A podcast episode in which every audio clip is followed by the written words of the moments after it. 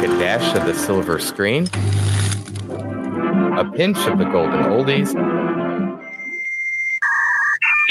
and a smidgen of streaming.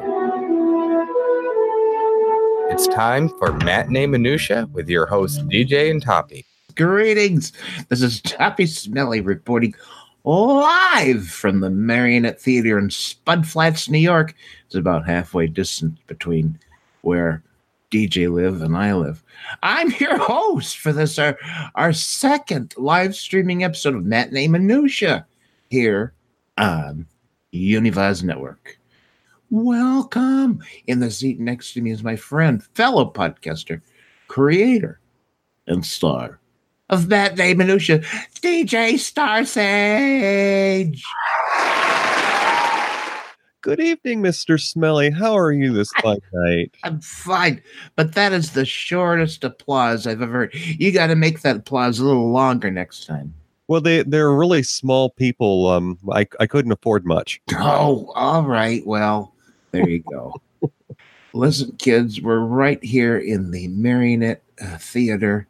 It's such a lovely place. I love it. It's so old timey and so decorative, and it just brings me right into Hollywood and movies and stuff. And DJ, we're not going to be sitting in the theater tonight. Do you know why? No, why is that, sir? Well, I'll tell you. I'll tell you because what we're going to talk about today is TV. And where is the TV in the Marionette Theater? Is is it in that old dusty break room? It's in the old dusty break room. So we're going to head over there in very uh, very shortly. But first, DJ, we got some people uh, that have been kind enough to shoe up uh, in our chat room. Let's say hi to them. Okay. Uh, there's someone you might know. His name's Billy Star Sage. Oh, I I think I've got a mortgage with him. uh, you you just might. And we also are very happy to see old Hunty or Hunt Cub here in the chat room. Hi, Hunt Cub. Thanks for showing up. And also our friend Tommy is here uh, live in the chat room. Hi, Tommy. Hope you're well. He, he said uh, before that uh, Tommy said, well, he was told that there was some punch and pie. That's why he showed up. Uh, I think you might have to ask the cleaning people. I think they took it away. Oh no! Don't tell him that. Jesus! Oh my God! Well, you might have to. He might have to wrestle for it, but I'm sure there's still some in the building. Yeah. Uh, oh, Hunty says hi. Hi, gents. Good evening. Um. Well, what say, um, DJ? What uh, what should we do next? I'm asking. Okay. Well, um, for those of you who may have missed our first show, we have this little gimmick here where we've got a special little magic machine here that uh, picks the next program that we're going to watch. Now, at the end of the last show, we gave you a hint as to what we're going to be reviewing today. Oh, yes. Now, supposedly nobody knows unless they've guessed. That's true. Basically, at the end of each episode, we're going to have a drawing, and that's going to give us a hint at the next program that we're going to watch. Now, in this case, as you may have seen on our website at matinee, M A T I N E E, minutia, the hard word M I N U T I A E, matineeminutia.com, you'll see the paper scroll there saying what we're watching next. And for this episode, we are watching a legal drama television series that aired from 1957 to 1966. Now, if you wanted to wait until this episode, tonight's live show, you'll be wowed and surprised once we reveal. However, if you want to play along and watch the show before we have the live program, you can carry on in the chat room along with us. And if you want to do that, just look for the rabbit in the magician's hat. And there's instructions there. It will give you a spoiler. But be careful. don't spoil the fun if you don't want it spoiled. Yeah, really, what we want to do is give people who actually show up here in the chat room a bit of an advantage over people who, oh, I don't know, just listen whenever they want. you know, that on demand stuff is highly overrated. No, it's the people that show up here live uh, that we're concerned about that we can no we care about everyone but we care about the people that show up at the chat room more and uh, so we're going to try to do things that only you guys in the chat room are going to know about and dj doesn't know this yet but we because he's just learning this from me right now but we may well not may we're going to hand out uh, prizes Oh, did you know that dj wow.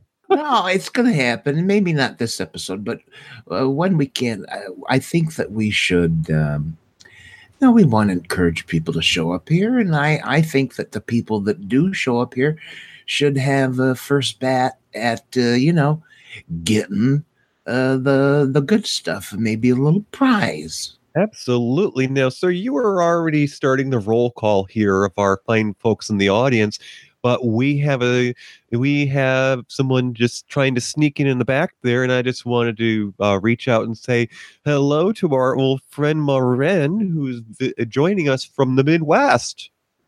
Marin, hi, welcome Good. back. Ding. And here we go for applause.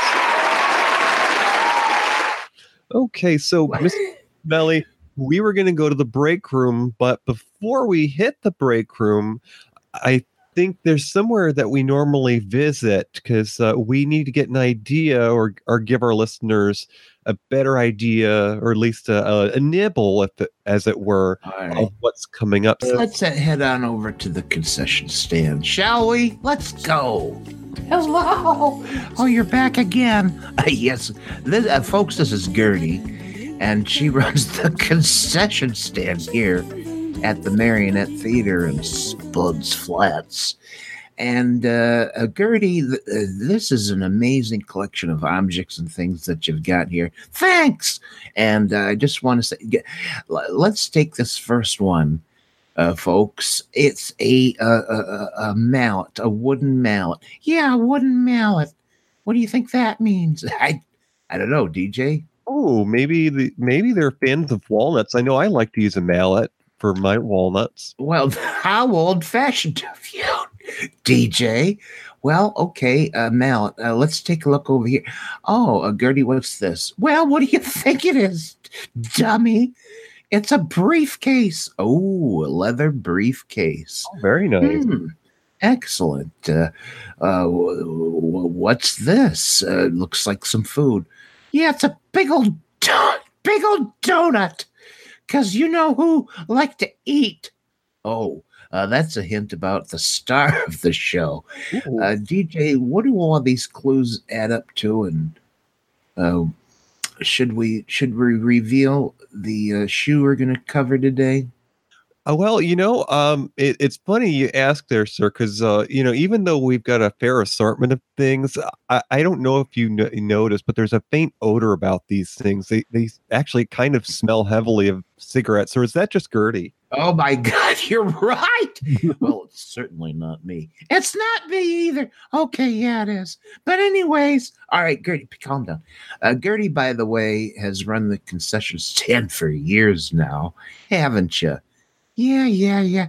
Uh, but uh, keep in mind, folks, uh, back in the vaudeville, day, back in the vaudeville days, uh, Gertie used to do a striptease act. Oh, You know, I haven't lost my touch, have I? no. uh, yeah. Um, keep back. Um. All right. Uh, for the final tease, uh, we've got a theme song because this TV show did have a theme song.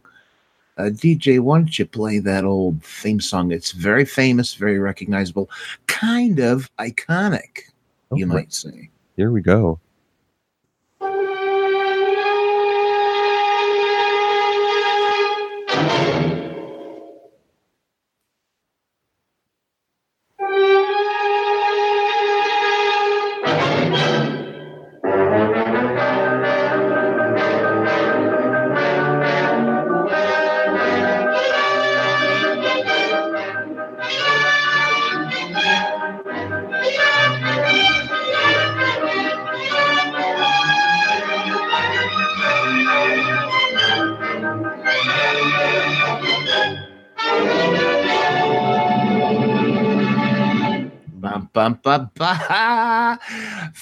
That's right. Today uh, we're going to do Perry Mason. We got trivia up the wazoo about Perry Mason and its star. And who might that be, DJ? Raymond Burr. Raymond Burr. Folks, boy, you are in luck today because we have Raymond Burr trivia that you're just not going to believe. I mean, this is DJ. We couldn't have picked uh, a more interesting actor uh, to be on our first TV program. Indeed. And I think we should uh, fire up the old tube here so we can get this uh, the show on the Oh, road. yeah, because if you didn't, oh, Oh, what I, the hell was that, DJ? I, What was that, I think that it even smoked a little when I turned it on. Uh, turn it on again. Do that again. Put it on again. Oh, that was our black and white tube TV. You know, TJ, I almost gave myself a hernia when I tried to pick that sucker up before you got here. Holy Jesus. Do you guys remember how big tube TVs were? Oh, they used to be the centerpiece of many people's living rooms. That's right. Uh, Well, uh, we're we're old timey here because well, this is an old timey theater, and well, they just never replaced that damn TV in the break room. I love the static. You know those old TVs when you turn them on, they had that static noise. Isn't that cool? Hmm. Yeah. You know, I, I remember one time coming back from there being a, a thunderstorm outside, and back in those days they didn't ground anything, you know, electrical and whatnot. Anyways, long story not so short. Uh, Dad went to turn on the TV and he thought it was okay until flames started coming out of the back because lightning had struck the cable. Ah, I've heard of that happening, but I never knew. Oh, Spuff is here. Spuffy. Spuff, spuff, Spuffy. To us from the fair land of Oslo. Welcome, Spop. Um, by the way, folks, feel free to jump in anytime if you got something to say in the chat room. We encourage your participation. DJ, let's get the shoot on the road. Certainly. Um, there's a, a clip that I provided for you, and uh, it's uh, Raymond Burr number one. Can you play that, please? All right. Now, there's only one person in this case or connected with it who would have ready access to that kind of cash at that time of night. Now, who was it you saw coming out of your room right after you heard that shot? Sterling, Lucky Sterling.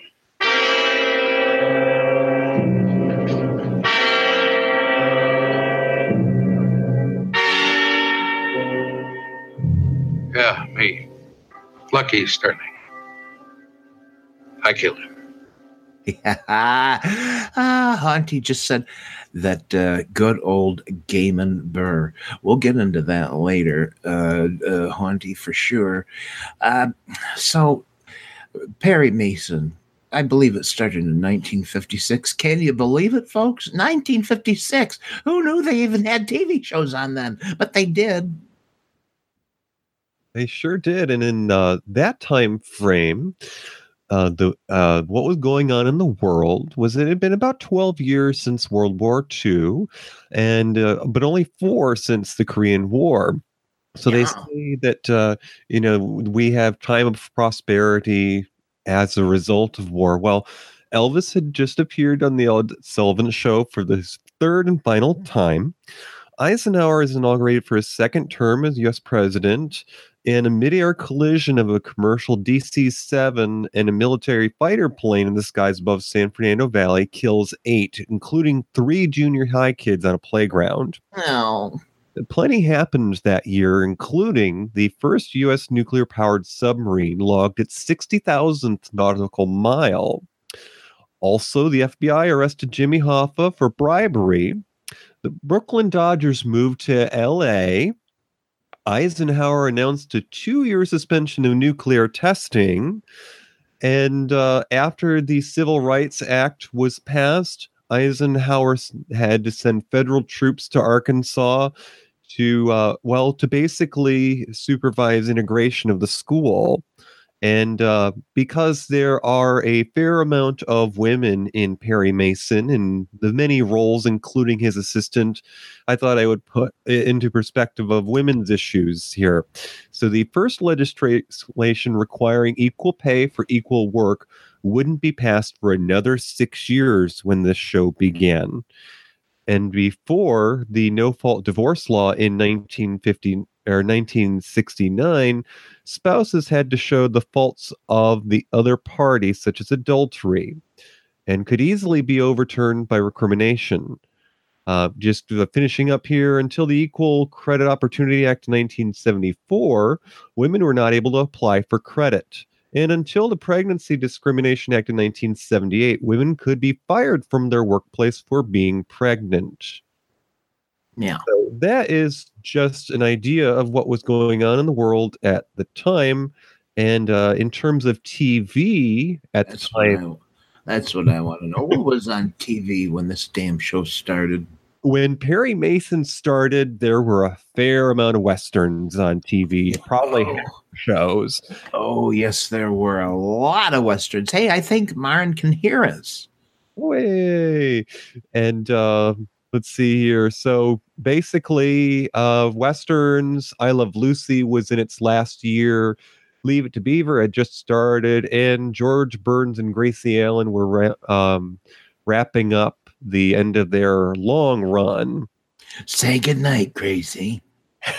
Good night, Gracie. Gracie. now, uh, there's an interesting origin to Perry Mason.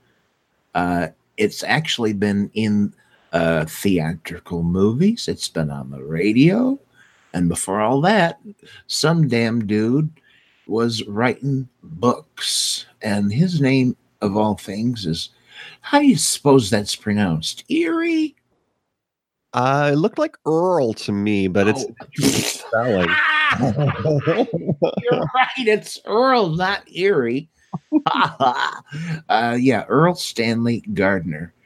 And uh, he wrote, good Lord, I'm not sure how many, but a lot of novels um, that uh, Perry Mason was in uh, for many, many years. These novels just came.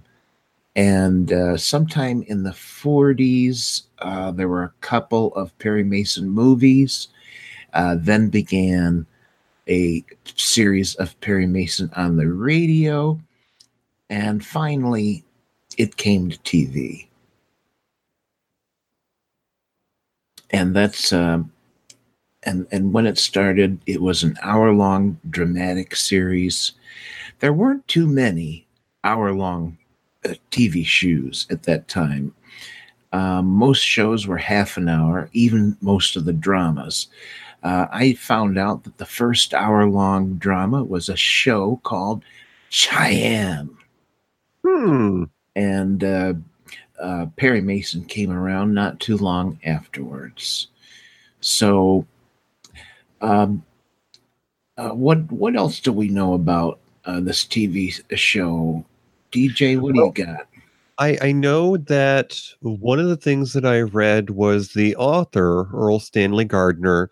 He was an attorney who later became an author, and he had written all of these books. Of course, as we were saying, this was a, a radio series before they uh, got it turned into television, but they tried for years to get this made into the television series that finally aired on CBS and uh, they had many previous actors that were uh, in line to take the role, but none of them got the approval of the author.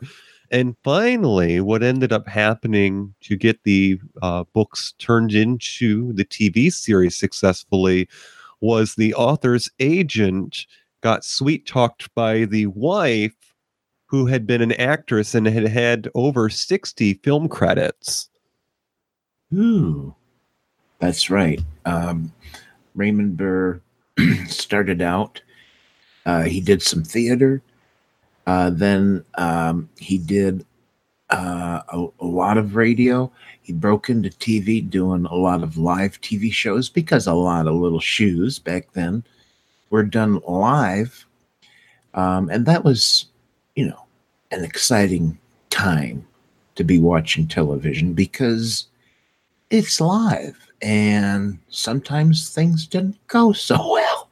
Uh, so he really owned, uh, uh, uh, cre- shaped up as an actor um, in all those years on radio and live TV and stuff. And uh, and Perry Mason was his first big part, really big breakout on TV. Now, DJ, what would you say in the movies if you thought of Raymond Burr? And chat room, uh, uh, jump in there and put in what you think. If you could think of a tele, a, a movie with Raymond Burr in it, uh, go ahead and put it in there. I bet you I know at least two that'll come up because it's certainly the two things, the two movies that I think of when I hear Raymond Burr.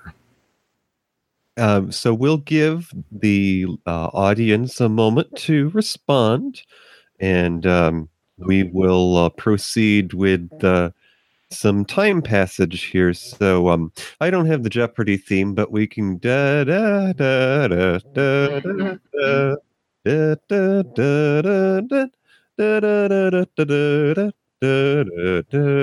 Okay, that's enough. Um, well, we actually had um, uh, I don't know, so I'll tell you. I'll tell you, folks.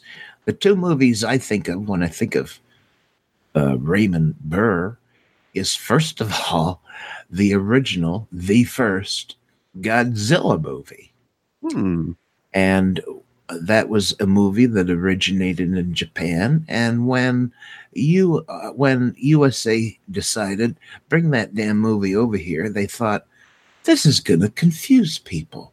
We need to Americanize this. So somehow they hired Raymond Burr to uh, come in and insert some uh, new footage into the original Godzilla and uh, there thereby that's how Raymond Burr, an American speaking English, who is not dubbed, somehow appears in the original Godzilla movie, and he's kind of a reporter who is observing, and um, uh, and and and so that that's certainly uh, one of the things that my goodness, I must have seen when I was a kid, and it was my first exposure to Raymond Burr. The second one is probably, well, one of his most famous movies was Rear Window, directed by Alfred Hitchcock. He was the heavy, he was the villain, and he was the guy that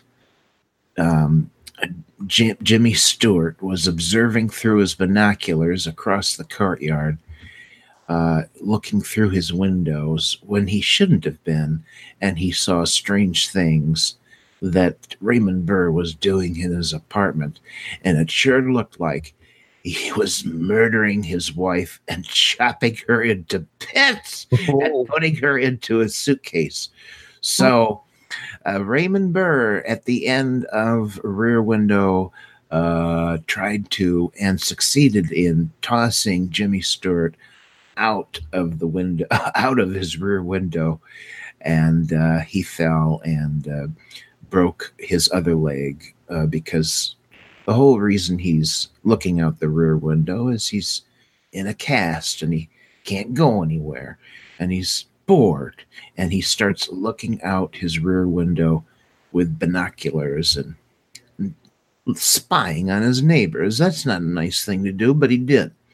And so that's probably uh, a movie Raymond Burr is most well known for, but he did a hell of a lot of other movies and most often played the heavy. Now, that's because Raymond Burr was a sizable man, a, a man of carriage, a man who, well, he was big.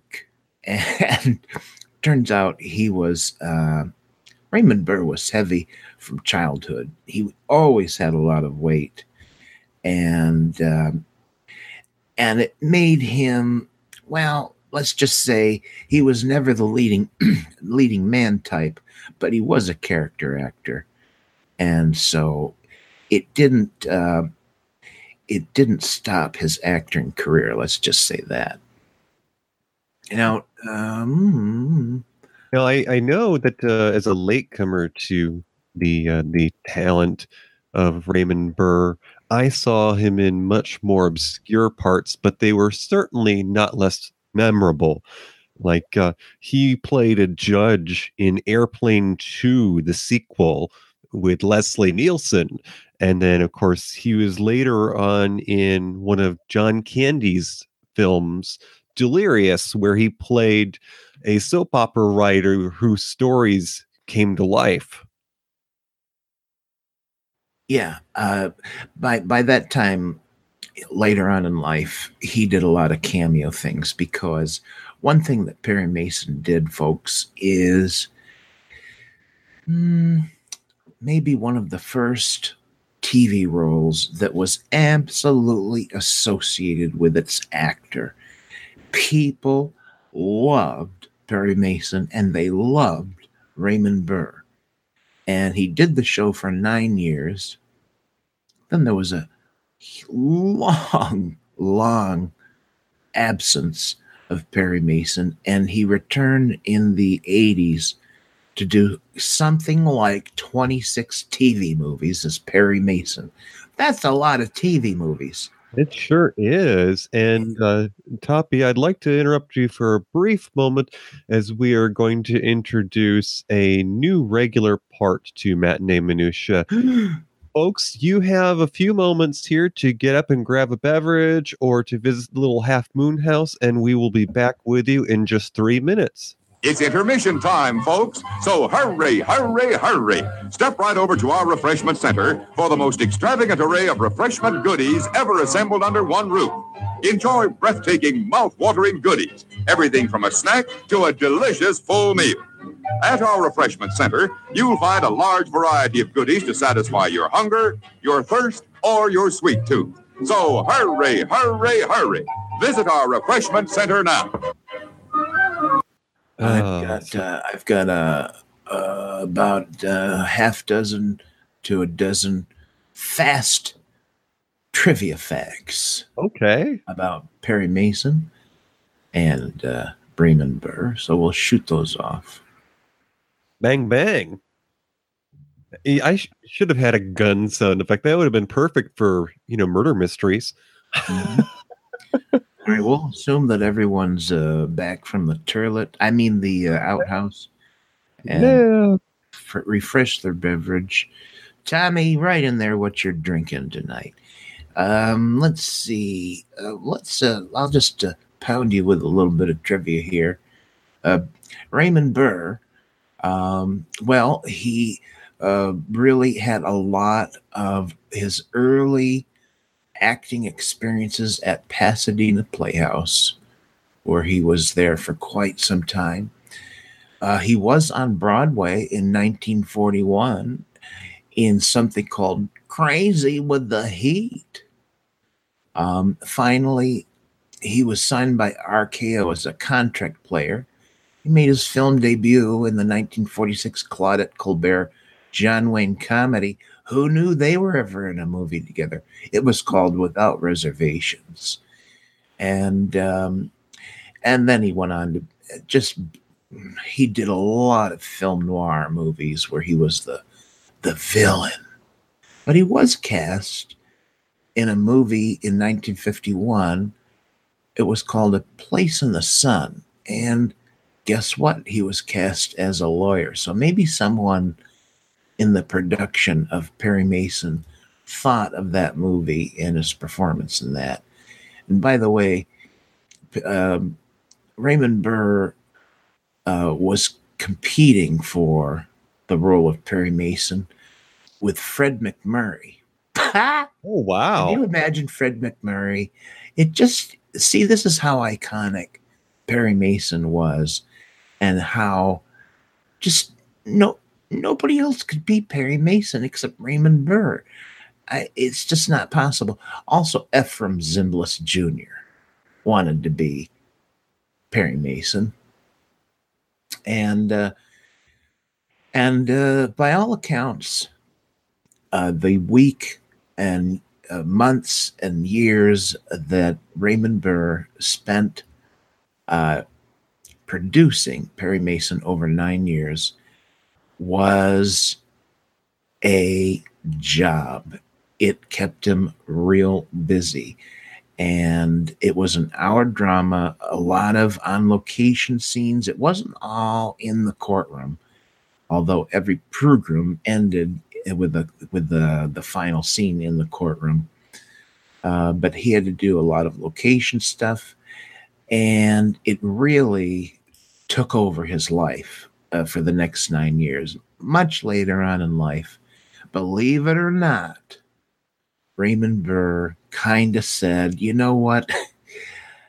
Getting involved with Perry Mason was one of the worst moves I ever made in my life and it's just because it took over for the next nine years. He had no time to do anything else. And I think if you talk to anybody who does TV, that's probably true, at least as far as hour long dramas, because the production schedule is immense to churn out at the time. Folks, you, are used to the seasons nowadays being six, ten, 13 episodes. No, a season of Perry Mason was 32 episodes, hour long episodes. Can you imagine? Oh my lord. And uh, he really he really began to resent the pace that he was being put through. And uh, I think he kept a stiff upper lip. And one of the things uh, his contract did run out uh, at a certain point, and to his credit, I think he decided, you know what, if I end this, all my friends here on the show are going to be out of a job. And this speaks to his benevolence and his kindness and his consideration. And by all accounts, this man was uh, very kind and generous he stuck it out for another two years or more when he could have just said, I'm done. And you know, I, on that note, Toppy, um, I was reading that when the last two of the TV movies were being produced, he had already been diagnosed with cancer, and he actually, uh, you know, decided not to have the surgery because he wanted to be able to pull through to finish those movies. Right, and of course that's um, as DJ said. That's the the uh, 1980s TV movies. Those 26 movies he did right up until his death. And and like DJ said, there again he had a, a choice. You know, jeepers, I'm pretty sick, but he said, you know what, I'm I want to keep going till the end because all these people are counting on me for their this you know this livelihood, their in their income. So that uh, I think says a lot about him. Now, something else that comes to mind when I watch a TV series like this is back in the day, they used to have people that had contracts with studios. So you would get, you know, an assortment of talent, and this person had been on this show and that show and this thing. And I couldn't uh, tell you how surprised I was to see some folks. I mean, you know you, you get so that you're bad with names or you know you recognize a face or a voice but you don't remember their name. And here i am watching some of the first season episodes and i'm like wait a minute. Isn't that the guy that was the talent agent in the sound of music in the 60s and it was. And then there one of the actresses that was on perry mason was um Andy Griffith's like third season girlfriend. and then there was um, one of the older gentlemen on the show ended up being the actor that played Fred Ziffel, the neighbor on Green Acres. Uh, a lot of interesting people passed through the doors of the studio making Perry Mason. And you might be surprised if you catch an episode of, of who was guesting that week. Yeah. Um, uh, two that just come to mind immediately. Uh, Burt Reynolds was in, in an episode, and Robert Redford was in an episode, and many others. I mean, this was this was how it was uh, in the TV land at this time. As uh, they actors would cut their teeth in TV, and then uh, if they were lucky, they would get a, a movie career going. And so it's not uncommon in much of TV in this era, you would see like, oh my God, that's so and so. And, you know, probably a very young so and so. So, yeah. So uh, earlier, I talked about the woman who uh, talked the author into turning this into a TV series, and I just want to take a moment to go back and mention her name because, of course, every woman is not just the sum of their marriage. And uh, this lady was Gail Patrick Jackson, who was the executive producer of Perry Mason. And she's the uh, lady I mentioned who had 60 acting credits before she uh, she sort of retired to private life for a little while and then became a television producer. And most certainly on the heels of Lucille Ball's success, she quoted her as, as t- the things that we learned from Lucy, because CBS originally wanted Perry Mason to be an hour long live TV show. And she said, Are you kidding me? Basically, Lucy showed you that when you record a program in the studio like they did, you get comedy gold and you can just replay them to, you know, to the end of time. hmm Yeah. Raymond Burr might possibly, because of ex- his experience in live television, gone along with it, but it wouldn't have been too far in where he would have said, Hey, hi, ha ha, you're asking me to do the impossible because he had Raymond Burr was in just about every damn scene in Perry Mason. That means every episode he's there. And he had to film that shit. And he had to, that took a huge amount of time. And guess what? A huge amount of dialogue.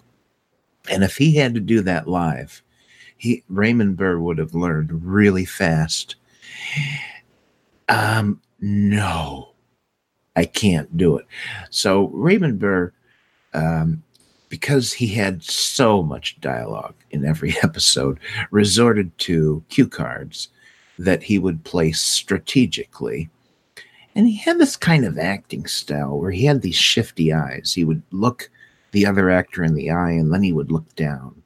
And it all seemed perfectly natural. I mean, you would not know he was reading cue cards, but he was. But he disguised it incredibly well.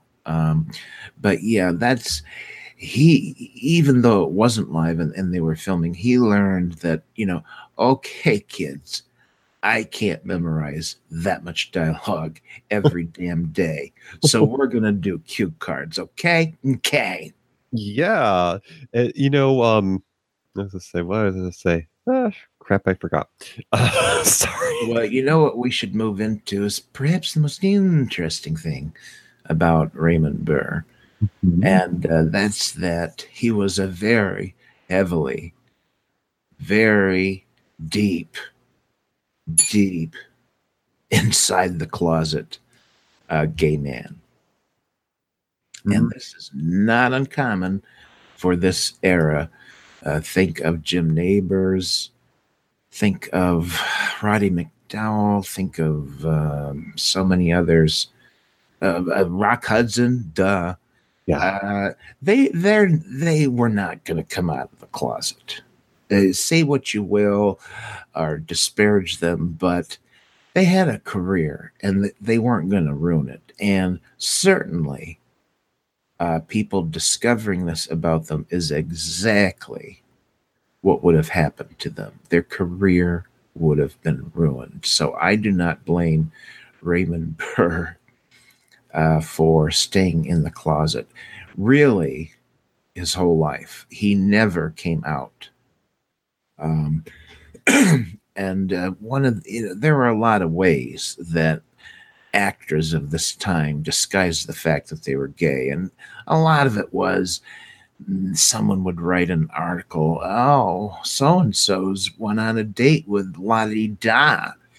And uh, they'd people would see the photos and oh yeah, Rock Hudson's dating, blah blah blah, um, and and uh, to a certain extent, Raymond Burr did that a little bit. In fact, who who would you think that uh, the studios decided?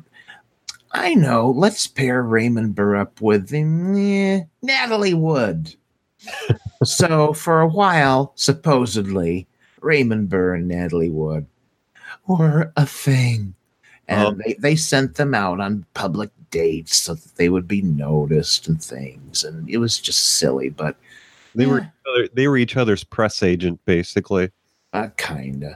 Well, um, um, Natalie Wood was happy to go along with it because she was seriously getting involved with uh, a much older man. Um, uh, who he If she eventually married. What the hell was his name? Wasn't he the guy that was on the boat when she Yeah, yeah, yeah, yeah. I can't think of his name. Save us, Jay? Are you still there? yeah. So, but someone tell us who the hell uh, was uh, he? He did. Uh, um, God, I'm drawing a blank. But oh, fuck, Robert Wagner. Duh. All right. Anyways, Raymond Burr uh, was not happy about going out on these fake dates, so he decided he'd do something different. And whenever he was interviewed, naturally they'd ask him about his personal life, and he started inventing things, just pulling it out of his ass. And um, he, well, uh, uh, it turns out he was married three times. Sure, okay. Uh, turns out he had a kid. Okay, Sounds good to me. where are these people? What happened to them? Well, they all died. Oh, Yeah, they all died of one thing or another. His kid had leukemia, and so he invented this whole history of, of these women that he had married, and um, and uh, and his it, it was out there in the press. People wrote about it. It seemed to be known. And when he was asked about in interviews, he would get all somber and say, "Because of all these deaths, well, that's just not something."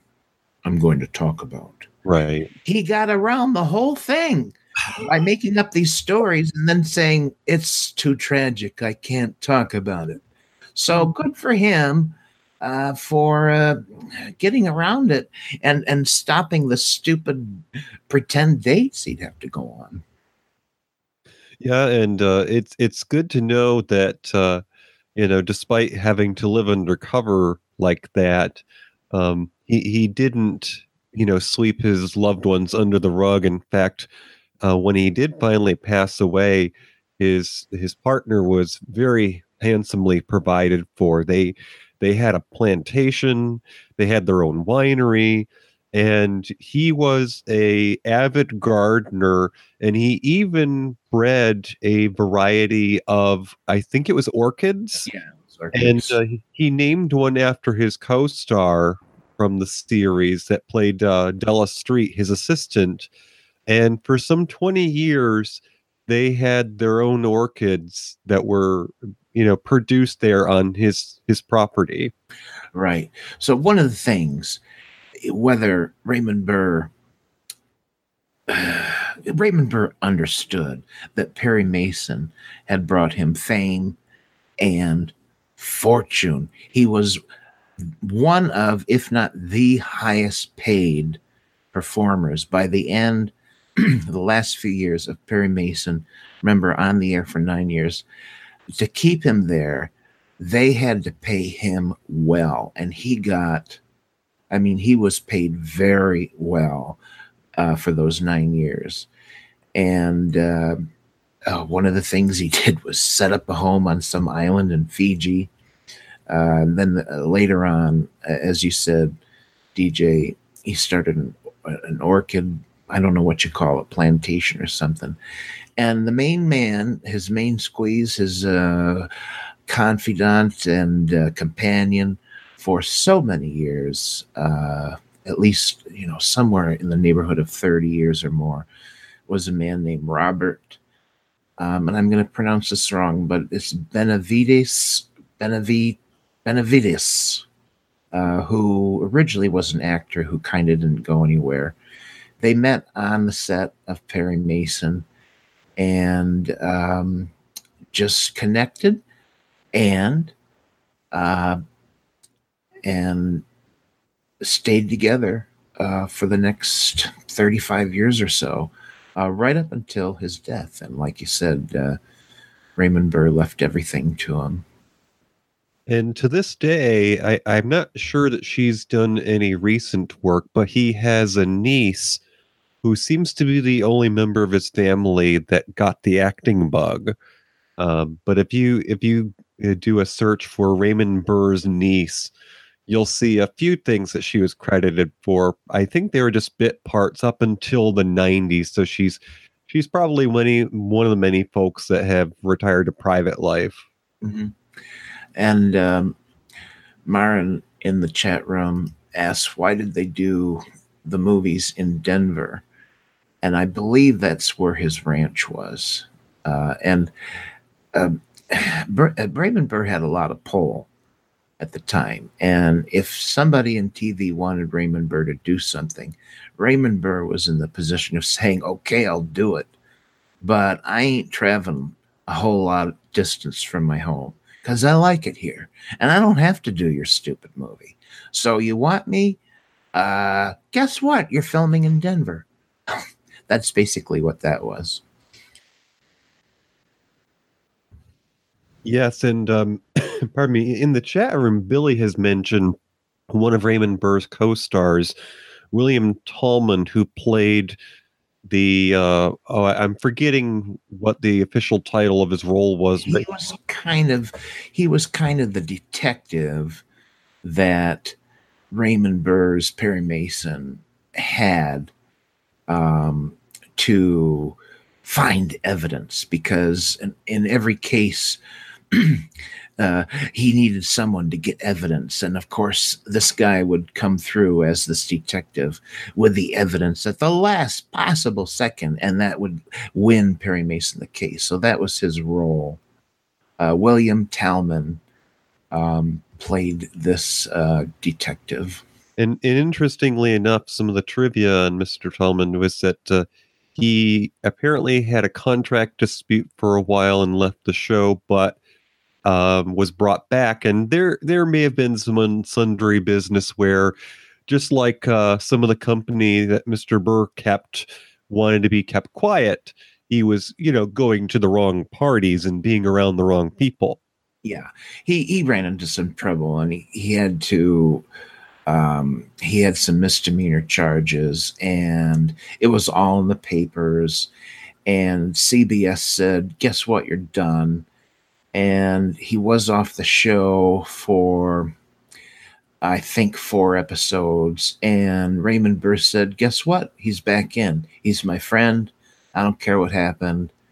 Uh, bring him back in, or there's going to be trouble. And because this is another, again, another way uh, that the cast, the crew, had become a family over this nine years. And Raymond Burr really stuck out for all of them and certainly for this actor. He said, "Get him back in here. I want him on the damn show." And uh, believe me, the producers did not want it, but they gave in. And he and Tal, Tal, Talman went back to work um, and returned um, to the role for the rest of the series. Mm-hmm. So we're we're just in the last few moments here. Uh, I just wanted to mention another little bit of odd trivia was um, you know, many of the people involved with the show didn't necessarily do a lot of other roles, and one of those being uh, Raymond Burr's co-star Barbara Hale, who played Della Street, the assistant. Well, um, at the time when she was on the series, she was known throughout the industry for her screams, and she was given the title of Best Shriek in Hollywood. Indeed, he do and um, she, uh, you know, she did well in that series, and uh, remember, it came back in the 80s, and she was back on that show for another freaking 26 two hour movies.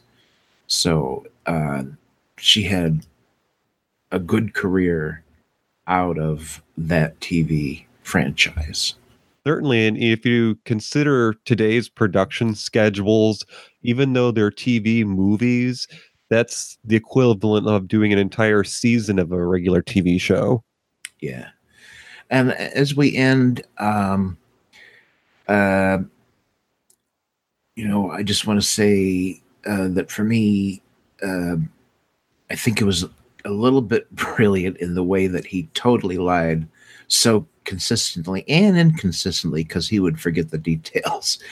Uh, but uh, to the, the press and everybody in making up uh, two of his three marriages, he actually was married for a couple of months to someone.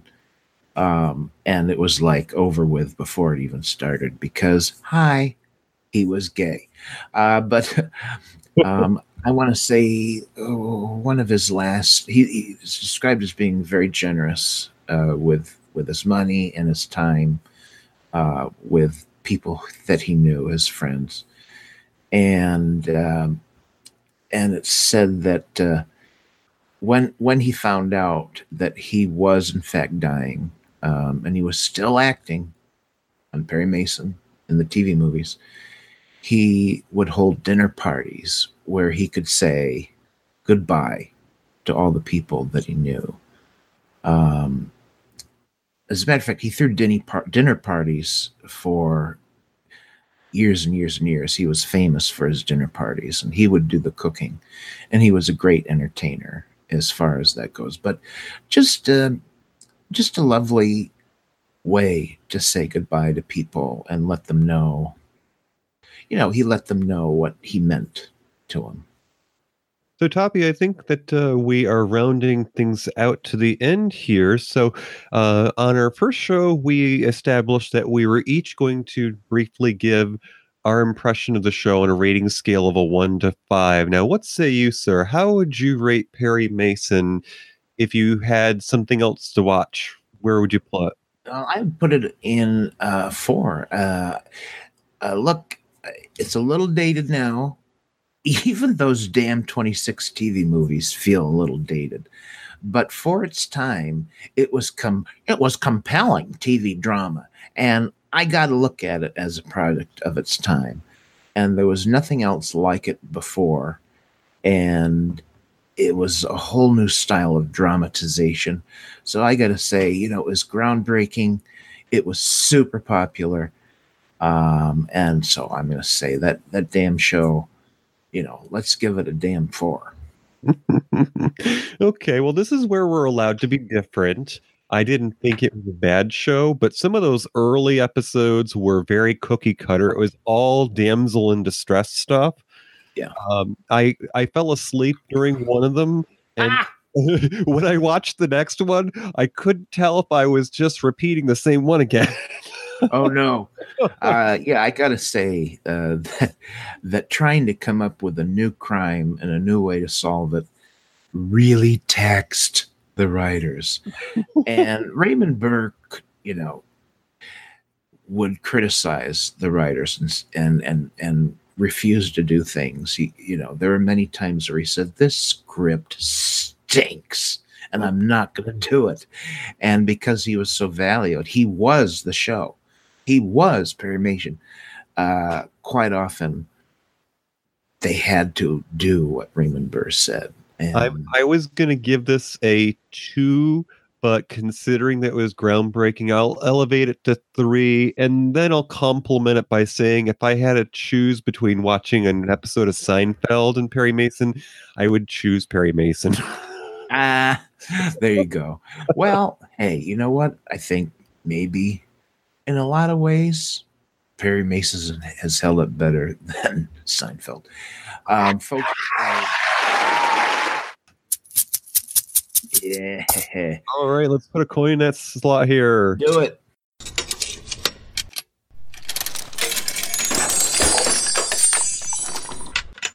Oh, how fun. Oh my God. Look, folks, there's a little piece of paper in this capsule. And uh, DJ, our next presentation is going to come right up to Halloween 1931, a horror movie, Boris Karloff. It ain't Frankenstein. So that's your clue. It's another movie. It's going to be lots of spooky fun. So this episode will be available for download at the beginning of the next week here, and stay tuned to our website at matineeminutia.com if you, Yeah. you uh, go back over these hints. And uh, if you want to play the game dirty, sure, go ahead and do it. You can find the hint next to the rabbit in the hat. We will be revealing the answer uh, by Monday. Is that when it is? Yes, uh, Okay. right there next to the uh, the rabbit in the hat. Yeah. And there will be a way for you to view this movie, and I hope you do, uh, because if you watch it, you can play along with us here in the chat room next time. Thanks for tuning in to Matinee Minutia. Our show is live every other Friday night at 8 p.m. Eastern. Stop by univazpods.net, click the tower for streaming audio, and enter Discord for chat. Follow us on Twitter at Matinee Minutia. Have a comment, question, or a suggestion for a topic? Email us at matineeminutia at gmail.com. And of course, you can visit our website at matineeminutia.com. I have a voice. I have a voice. You have a voice. You have a voice. We have a voice. We have a voice. Unique voices in podcasting. univazpods.net. And I am now releasing the stream. Okay, if you want to check uh, from the page there just to make sure that it's just the pre recorded stuff. All right, I shall. This will just take a minute to get Uh-huh. back there. I'll unmute my phone. Oops, that's not it. Um, oh, yeah, that's right. I gotta go here. Yeah, we're off. We're off. okay. Now, I don't know if Bertie uses uh, Facebook Messenger or not, but I am going to send her the chat room link, which if she's using Facebook Messenger, it will pop up on her phone. But Oh, she was, um, Go ahead. as I say, she was commenting on my posts on Facebook, Mm-hmm. saying she had trouble getting into the chat room. So- Oh, if she has the app, then it will take her right into the chat room. But you know, if it's one of those things where if you're just going to the web page and clicking on it, it's trying to look for the app if you're on your phone. So okay. um, if I send her the link, then it should work that way. Let me see. Copy link. That's something. It still says live up there. Hmm. Google, Google Chat. Oh, maybe that's YouTube. Oh, you know what? Uh, yes, we are still live on YouTube. So let me go ahead and close. Bye, everyone on YouTube. Bye bye.